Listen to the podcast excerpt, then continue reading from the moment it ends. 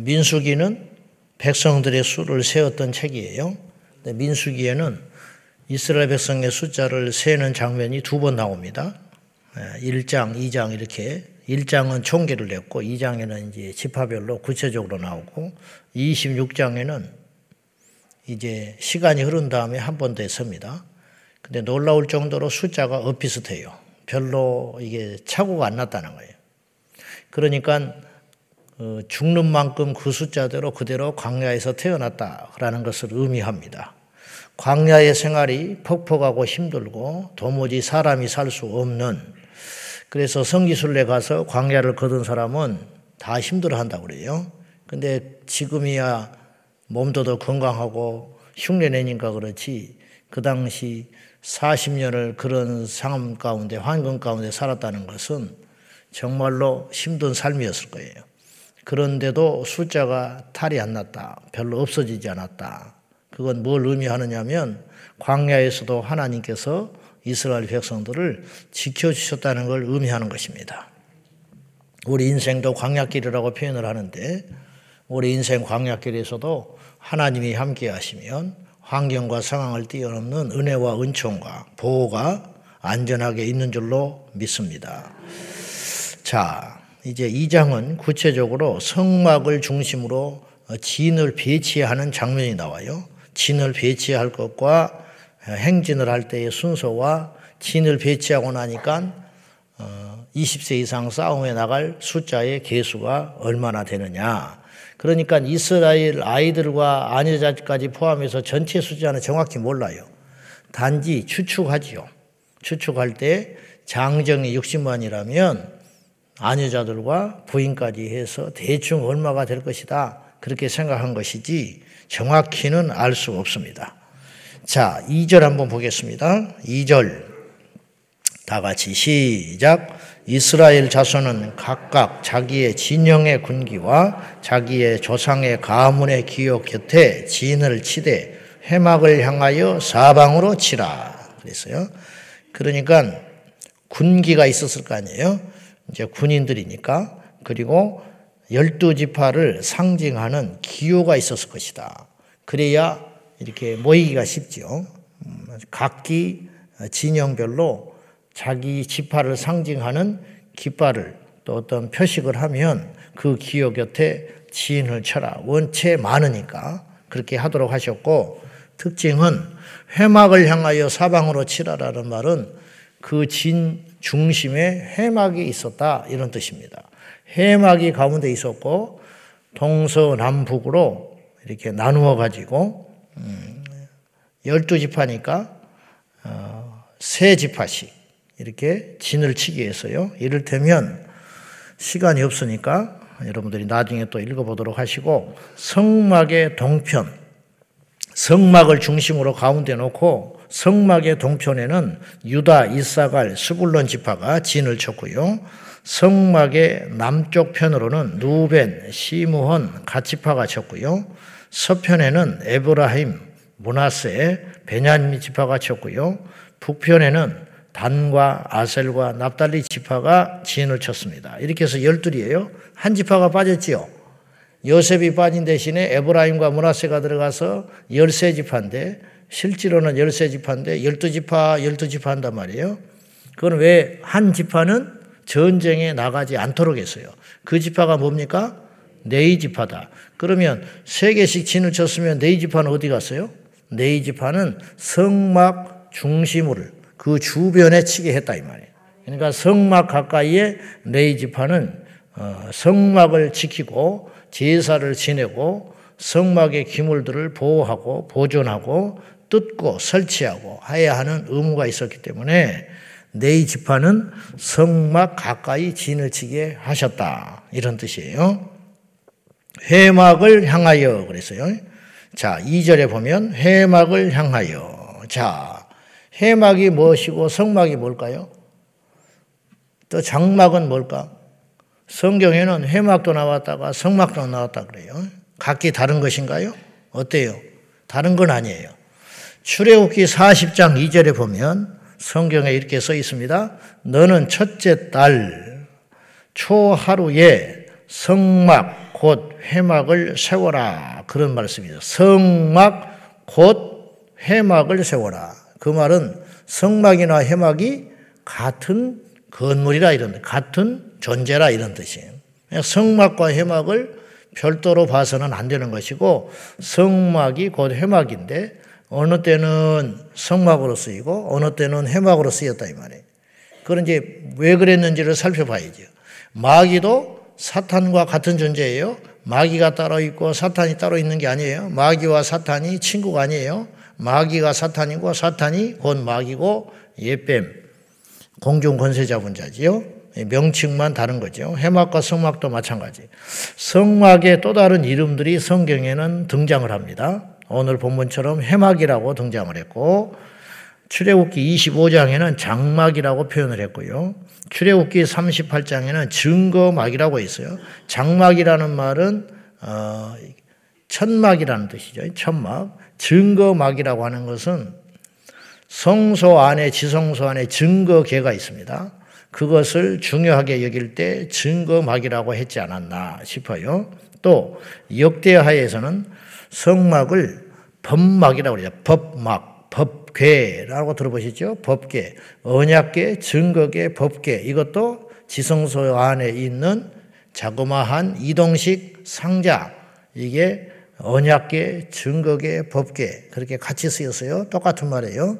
그 법궤 위에는 두 천사, 스랍 천사가 날개를 이렇게 하고 서로 이렇게 마주보는 이런 형상을 짓도록 하셨고 그 상자 네 기퉁이에는 고리를 담아서 고리를 만들어서 채를 끼워가지고 레위인들이 제사장들이 이동할 수 있도록 만들었다. 그 작은 상자 안에 세 가지 중요한 성물이 들어있었죠. 만나를 담은 항아리, 그 다음에 아론의 쌍난지파기, 그 다음에 뭐예요? 응? 모세가 받은 십계명 돌판 이 세 개가 있었다 이런 뜻이에요. 그래서 법궤 그 십계명 돌판이 들어있으니까 법궤라고 표현을 했죠. 그 다음에 출애굽기 25장에서는 성막을 성소라고 장소소자를 써서 성소라고 표현을 하기도 했고 사무엘상 1장의 훗날에는 이 성막 회막을 하나님의 집, 여호와의 집이다. 그렇게 표현을 하기도 했습니다. 자, 아무튼지 이 성막은 이렇게 정리하면 쉬울 것 같습니다. 성막은 하나님의 거처로서 표현할 때, 하나님의 집이라고 표현할 때는 성막이고 또한 하나님과 이스라엘 백성들과의 만남의 어떤 장소로서 개념을 넣을 때는 이 회중할 때 회, 모인다 할 때 이 회, 하자를 넣어서 회막이라고 표현을 했다. 이렇게 생각하면 돼요. 하나님의 집으로서 존재할 때는 성막, 이스라엘 백성들이 하나님과 만나는 장소로서의 개념으로 설명을 할 때는 회막, 이렇게 설명을 했다. 이런 뜻입니다. 오늘 2절에 회막이라는 표현을 쓴 것은 이스라엘 백성들이 하나님과 장막, 그 안에서 만나는 개념으로서의 회막으로서 설명을 한 것이다. 그렇게 봅니다. 성막은 출애굽이 1월 14일 날 이루어졌어요. 그때가 이제 유월절로 지키는 절기가 되지요. 유월절을 사실은 출애굽을 할 때 유월이 일어난 거잖아요. 하나님의 재앙이 이스라엘 백성들을 문설지에 피를 보고 넘어가는 사건이 있었잖아요. 그날 저녁이 1월 14일. 그래서 그걸 유월절로 보는 거예요. 그러니까 진정한 유월절 첫 해는 못 지킨 거죠. 예, 자기들이 몰랐으니까. 근데 하나님께서 광야에 데려 나오신 다음에 그날을 기념하게 하셔가지고 이스라엘 백성들이 지금까지도 지키게 하신 거예요. 그래서 유월절은 큰 절기입니다. 그래서 광야에 나온 첫 해, 1년 되던 1월 14일 날 유월절을 준수하게 됩니다. 2년째가 된 거죠. 2년째 횟수로 365일이 지난 다음에 유월절을 지키게 했는데 유월절을 지키기 전 1월 1일 그러니까 약 보름 전에 성막이 완성이 됐어요. 그래 하나님께서 성막을 얼마나 급하게 또 얼마나 중요하게 생각했는지 알 수 있어요. 출애굽하고 1년 해던 해에는 굉장히 많은 사건이 있었던 거예요. 그러니까 만나도 내리셨고 불기둥과 구름기둥도 있었고 홍해가 갈라지는 사건도 있었을 뿐만 아니라 성막에 대한 설계도도 주셨고 십계명을 먼저 주셨지요. 십계명을 주셔서 법을 지키게 하시고 성막의 설계도, 성막의 재료, 식양 이런 것들을 다 계시해 주신 다음에 그 성막을 짓도록 하셨는데 그 짓는 것이 출애굽하고 나서 1년도 채 안 된 기간에 1월 1일 날 짓게 하셨다. 완성된 겁니다. 이게 출애굽기 40장으로 끝난 거예요. 그래서 1월 14일 날 성막을 가진 상태에서 유월절을 지키게 된 겁니다. 이스라엘 백성들이. 그리고 나서 2년째 2월 1일 날 민수기 1장 우리가 봤어요. 둘째 날 2년째 되던 둘째 달 첫 하루에 백성들의 수를 헤아리게 하셨어요. 그래서 2년째 2월 1일 날 이스라엘 백성들의 숫자를 신 것입니다. 그리고 나서 2월 20날, 그러니까 2월 1일 날 백성들의 수를 쉬고 나서 20일이 지난 다음에 마침내 시내산에서 거의 1년을 머물게 하셨는데 떠나게 해요.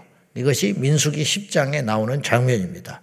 자, 이렇게 일단 정리를 해보고요. 자, 총 인구 숫자가 얼마였느냐? 1장에도 나오고 2장에도 나오는데 32절 보겠습니다.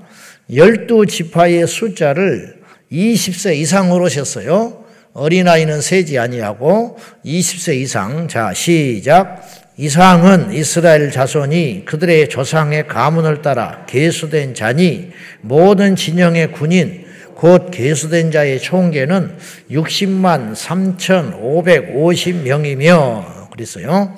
레이인 숫자를 빼고 12지파의 20세 이상 숫자를 전쟁에 나갈 수 있는 20세 이상의 성인 남자의 군인의 숫자를 세보니 60만 3,550명이었다라고 기록하고 있습니다. 그리고 12지파의 그 두령과 그 다음에 숫자, 계수된 숫자를 정확히 오늘 민수기서 2장에는 기록을 하고 있어요. 이 숫자가 아까 두 번째 쉬었다고 그랬어요. 민수기 26장에 가서 수를 헤아리니 어느 정도의 숫자가 있었느냐. 60만 3,550명이었는데 40여 년이 지난 막바지에 있어서 다시 한번 세보니 60만 1,730명이 남았어요. 약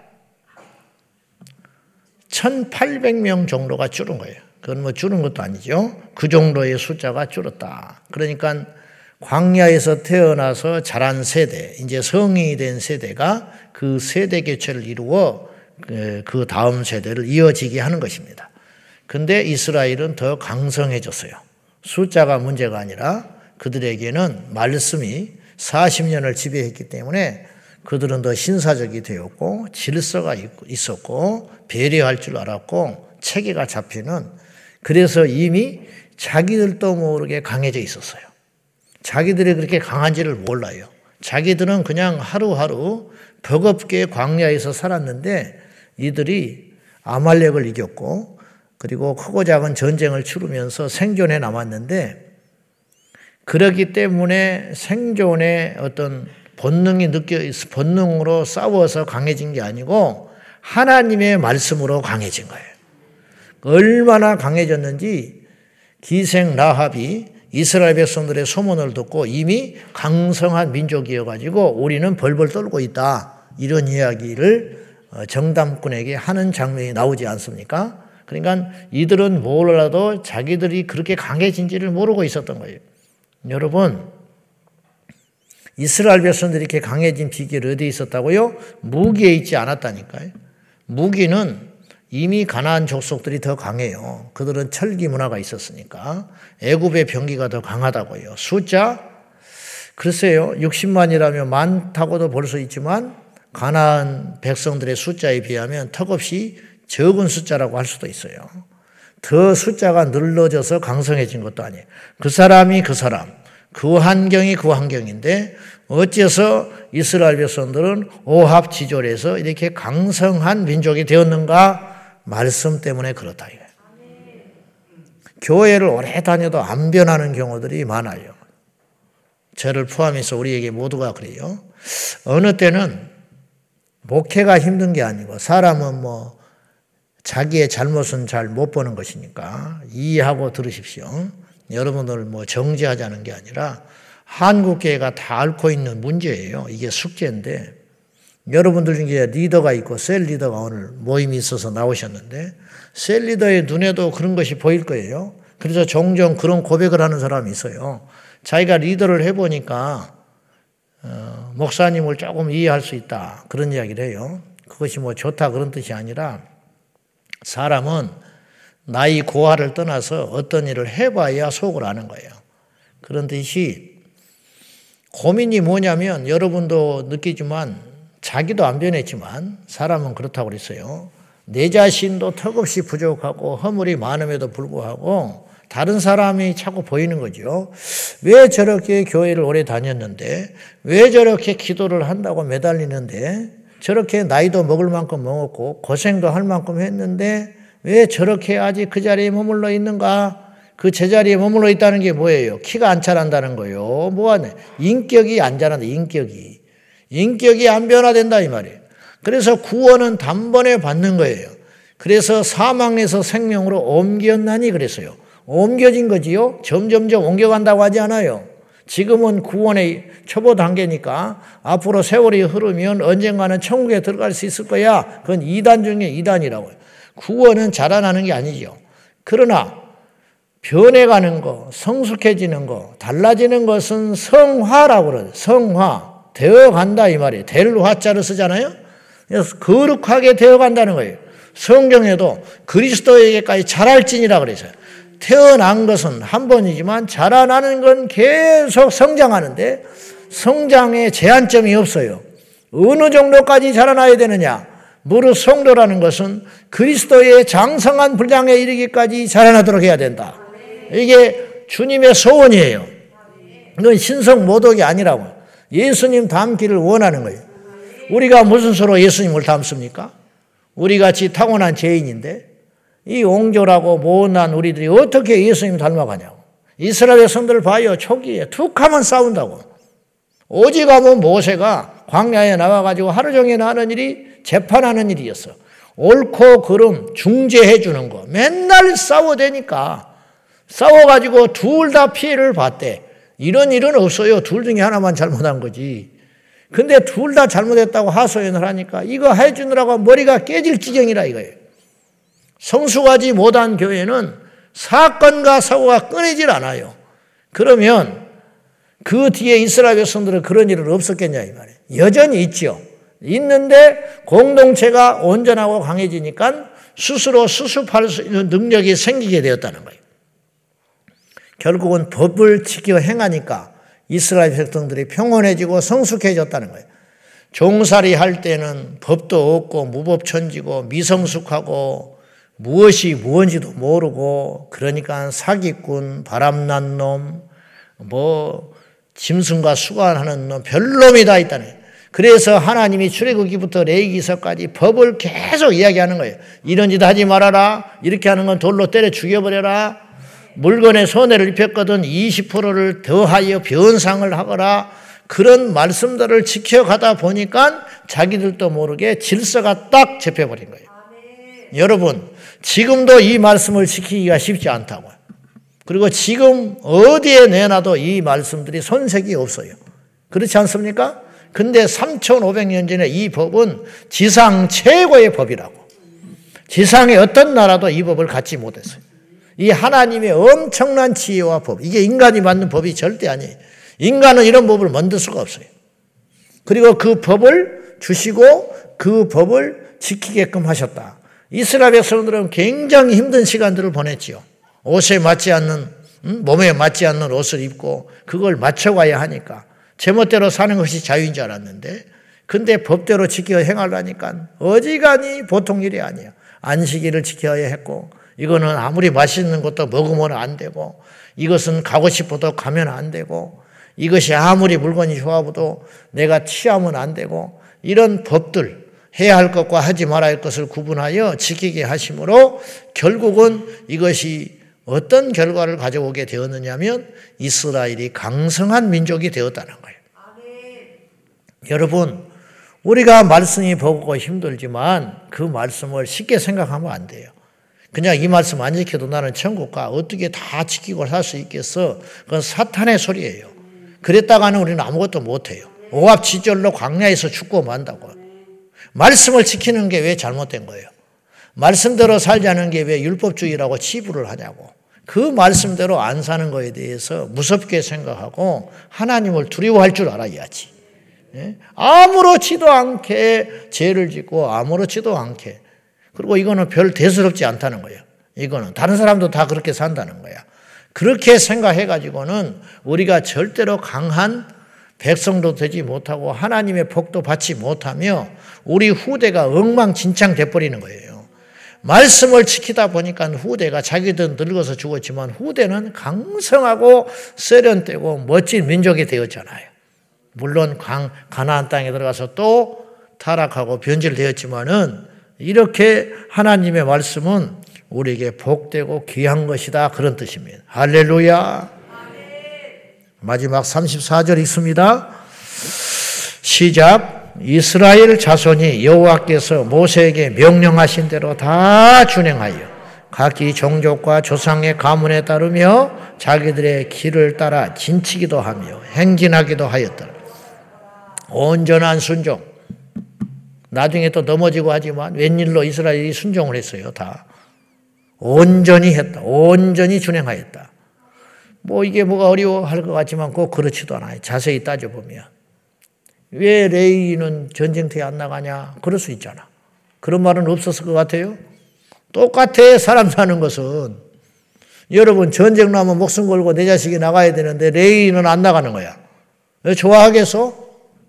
근데 준행했다는 거예요. 왜? 하나님이 그렇게 말씀하셨으니까. 그리고 성막을 중심으로 12지파가 3개씩 진을 쳤다. 우리도 동쪽에 치고 싶다 이거예요. 우리가 해 떠오르는 아침을 맞이하고 싶다. 그럴 수 있잖아. 우리는 뭔데 왜 돌아가면서 하자. 돌아가면서 1년씩. 그럴 수 있잖아요. 나 같으면 그럴 것 같아. 똑똑하니까. 안 그래? 그리고 진을 치다 보면 광야니까 어느 때는 푹 꺼진 데도 있는 거예요. 어떻게 생각해요? 어느 때는 좀 치기에 쉬운 땅도 있을 거 아니에요. 지내다 보면. 근데 성막을 딱 중심 잡아 놓으니까 어느 진은 진치기에 좀 고약한 데도 일이 많아. 거기 지내기가 안 좋다 이 말이에요. 좀 그늘지고 어둡고 해가 빨리 져버리고 그럴 수 있잖아요. 근데 그렇게 했다는 거예요. 이게 결코 쉬운 일이 아니에요. 말같이. 남말이니까 쉽지. 이런 세월을 40년 했는데 이스라엘 백성들이 준행했다. 그렇게 하자. 이게 사는 거예요. 이게 축복이에요. 우리 고집대로 하면 하루는 편해. 그러나 말씀 떠나서 살다 보면 그 다음날부터 죽어나가기 시작하는 거예요. 그 다음날부터 힘들어지는 거 인생이 퍽퍽해지고 이거 꼭 명심하셔서 우리보다 우리를 잘 아시는 주님이 이 세상 만물을 말씀으로 만드시고 우리를 창조하신 제조하신 하나님이 어련히 알고 이렇게 해라 저렇게 해라 하셨으니 아무 소리 말고 말씀대로 순종하여 오늘 또 이 말씀은 여전히 우리를 살리는 말씀인 줄로 믿고 이 말씀대로 순종하여 복 누리고 강건하고 후대가 번성하는 은혜가 있기를 예수님의 이름으로 축원합니다. 기도하겠습니다. 이 시간에 기도하실 적에 이스라엘 백성들이 왜 이렇게 강성한 민족이 되었는가? 다른 것 없다. 다른 것 없이 만나와 먹고 이들은 무기도 별 볼 일 없었을 텐데 왜 이렇게 강한 민족이 되었는가? 질서가 있었기 때문에 순종함이 있었기 때문에 말씀에 대한 순종, 말씀에 대한 온전한 순종이 있었기 때문에 이스라엘이 강성하고 생존하고 복을 받을 수 있었다라는 걸 명심하고 여호와의 말씀이 나를 온전히 변화시켜 주십시오. 말씀대로 살겠습니다. 말씀대로 준행하겠습니다. 다 같이 결단하며 기도하겠습니다. 살아 역사하시는 아버지 하나님, 이스라엘 백성들이 왜 이렇게 강한 민족이 되었는지, 이스라엘 백성들이 어떻게 이렇게 강성한 백성들이 되었는지 그 비밀은 하나님의 말씀에 있었음을 알게 되었습니다. 여호와의 말씀대로 우리가 순종하며 준행하며 아버지의 뜻대로 나아갈 수 있도록 기름 부어주시옵소서. 예수님 우리 가운데 임재하여 주셔서 그 말씀의 법이 우리를 지배하게 하시고 그 말씀의 법이 우리를 살리는 줄로 믿습니다. 은혜와 사랑과 자비가 풍성하신 아버지 하나님, 오늘 우리 가운데 함께하여 주옵소서. 오늘 또 그 말씀의 양식을 먹고 우리가 살아가게 하여 주옵소서. 오늘 또 우리가 우리의 생사하복을 주관하시는 것이 아니라 하나님의 말씀이 우리를 살리고 하나님의 말씀이 우리를 안전하게 지켜주고 하나님의 말씀이 우리를 새롭게 하는 줄로 믿사오니 그 말씀의 능력이 우리 가운데 임재가 일어나기를 원합니다. 거룩하신 하나님 아버지, 계명을 지켜 행하며 주의 율례를 지켜 행하며 하나님이 가라는 곳에 가며 하나님이 행치 말라는 걸 행하지 아니하며 하나님의 뜻대로 온전히 준행하여 99%의 순종이 아니라 100%의 온전한 순종을 통하여 복을 누리고 번성하며 안전한 우리 온 성도들이 되게 하여 주시옵소서. 주여 믿습니다. 하나님 아버지, 이스라엘 백성들에게 그때로는 그들이 감당할 수 없는 명령을 주시고 귀찮은 명령을 주시고 불가능한 것처럼 보이는 명령을 주셨지만 그 명령들과 규례들이 이스라엘 백성들을 안전하게 지켰고 그 명령과 법도들이 이스라엘 백성들을 강성하고 복된 민족으로 만들어 놓은 줄로 믿습니다. 오늘 또 우리가 이 말씀을 믿음으로 받습니다. 시대와 환경을 초월하여 역사하는 영원한 진리이신 말씀을 우리 가슴에 새기고 어떻게든 이 말씀에 준행하고 순종하는 우리 온 성도들이 되게 하여 주시옵소서. 예수님의 이름으로 축복하며 기도하옵나이다. 아멘. 주여, 주여, 주여 믿습니다.